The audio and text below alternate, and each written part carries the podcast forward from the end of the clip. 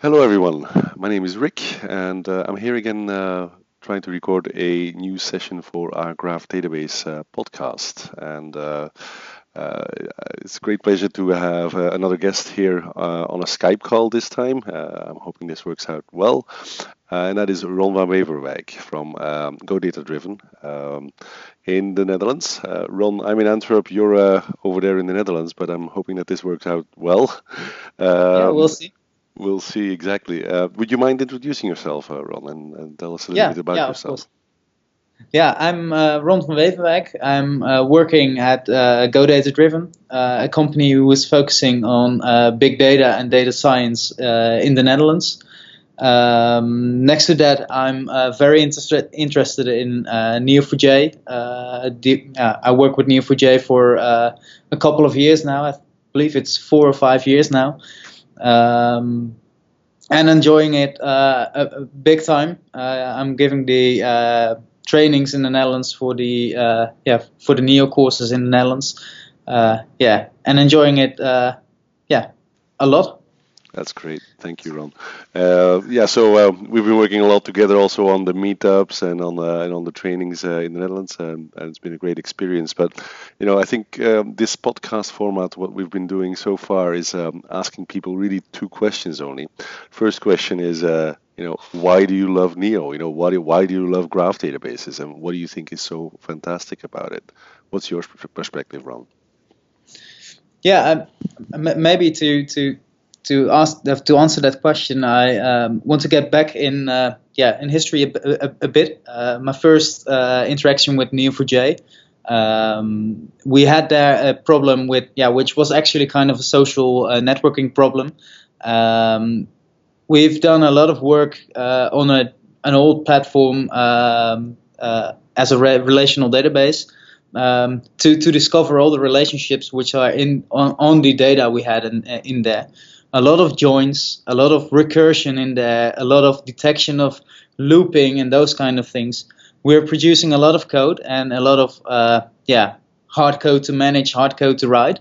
Uh, and then when we first discovered uh, Neo4j, we saw that all the, the, the pain was getting away, and all the joins we we needed to do on a relational database system, they were gone and it was actually quite easy to to do those kind kind of things in uh, Neo4j.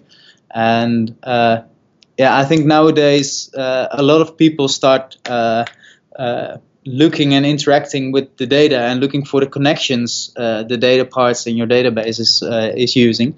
Um, and it is quite interesting that yeah, when when we start working with uh, tools like uh, LinkedIn and Facebook, and we're constantly focusing on uh, who am I connected with, what are those people doing, uh, on which companies do they work, and uh, on on so on, on, our social life, we um, we do a lot of things about the connections we have uh, around us, and you see that more and more people want to do those the same kind of things in yeah in their businesses as well uh, want to look at the connection between the data, and those kind of things are yeah quite a pain to do in uh, on a relational database, and yeah actually very easy to do with Neo4j, and the, the, the modeling in Neo4j is um, so easy and so easy to to build the database uh, straight on top of the business vision you have that it yeah it makes it quite fun to work with uh, because the match is so good. Yeah, and, uh, so, so so so what I'm hearing is it's all about you know the the easiness with which that the model is you know reducing complexity, right? Is that is that is that a good yeah, summary? Yeah, ex- exactly. That's good summary. And um, uh, I saw now a, a, lot. I do, do a lot of proof of concepts with Neo4j at customers, and I really love that when when interacting with the business for the first time, start working at uh, a whiteboard, paint, uh, drawing, and making a first doodle um, uh, about the business model they have on a whiteboard. And the, and the first time you need to, it. yeah, they immediately see the, the, the, connection and they immediately see how things are being um, uh, modeled in the database. And yeah. Uh, it, it, it's fun that the, the, first time you need to uh, take the pencil and draw some lines and uh, draw some circles to represent the nodes and the relationships. And after working with people um, for a while, you start seeing that when they want to explain the same things or the, the new business cases, they immediately draw the same kind of uh, uh, graphs and the same kind of images. Uh, so it's very um, addicted, uh, addictive. People start overtaking the, the habits of uh, yeah thinking in graphs. Yeah. And uh, I see that all the time as well. You know, when, when, when I go and visit clients or, or, or, or, community users, you know, oftentimes there will be a white room, whiteboard in the meeting room, and you will see, you know, there's a graph already up there, but they didn't know it was a graph. You know what I mean? Yeah. Uh, it's, indeed. Uh, cool. Well, um, uh, keeping it uh, short a little bit, uh, Ron. I, I think that's a great summary and a great answer to the question. And um, so that leaves me only one question left um, uh, that I want to ask you, and that's uh, you know, where do you th- where do you think this is going? You know, where do you think, where do you hope, where do you want it to be in a, a couple of years from now? what's your what's your perspective? Well, I, I hope that um, and it, it will be in the default tool belt of uh, of developers. Uh, now, you see that uh, when when a developer uh, needs to have a, a, a database to, to, store the the, the basic uh, uh, a, basic data model, they start working with a relational database because they know it. hopefully, in in the past couple of years, the com- coming couple of years. graph databases will be more known, and people will start recognizing, oh, maybe I, maybe the graph database is a good primary database from a primary storage.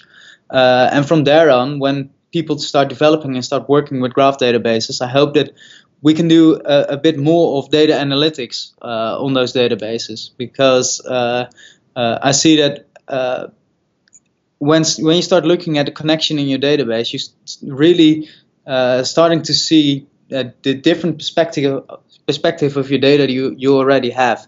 You can do very good uh, data quality uh, anal- analysis on uh, on your data, uh, impact anal- analysis on your data, and all those kind of things are quite easy to do with the graph database and graph yeah. model. Uh, and I really hope that in, in the past couple of years we can really do great uh, yeah data analysis on the yeah Neo4j platform as well that's how we all become go data go data driven, right? Uh, that's how we all go data yes, driven. that, that, yes, indeed, we all want to be data uh, data driven. Absolutely, yeah. cool, Ron. Thank you so much for taking the time to talk to me um, about uh, about all that stuff, and um, uh, it's been great uh, having you on the in the in the community and on the on the courses. So thank you for that as well, and I look forward to working with you in the future as well. Yes, thank you. My pleasure. Cheers. Bye.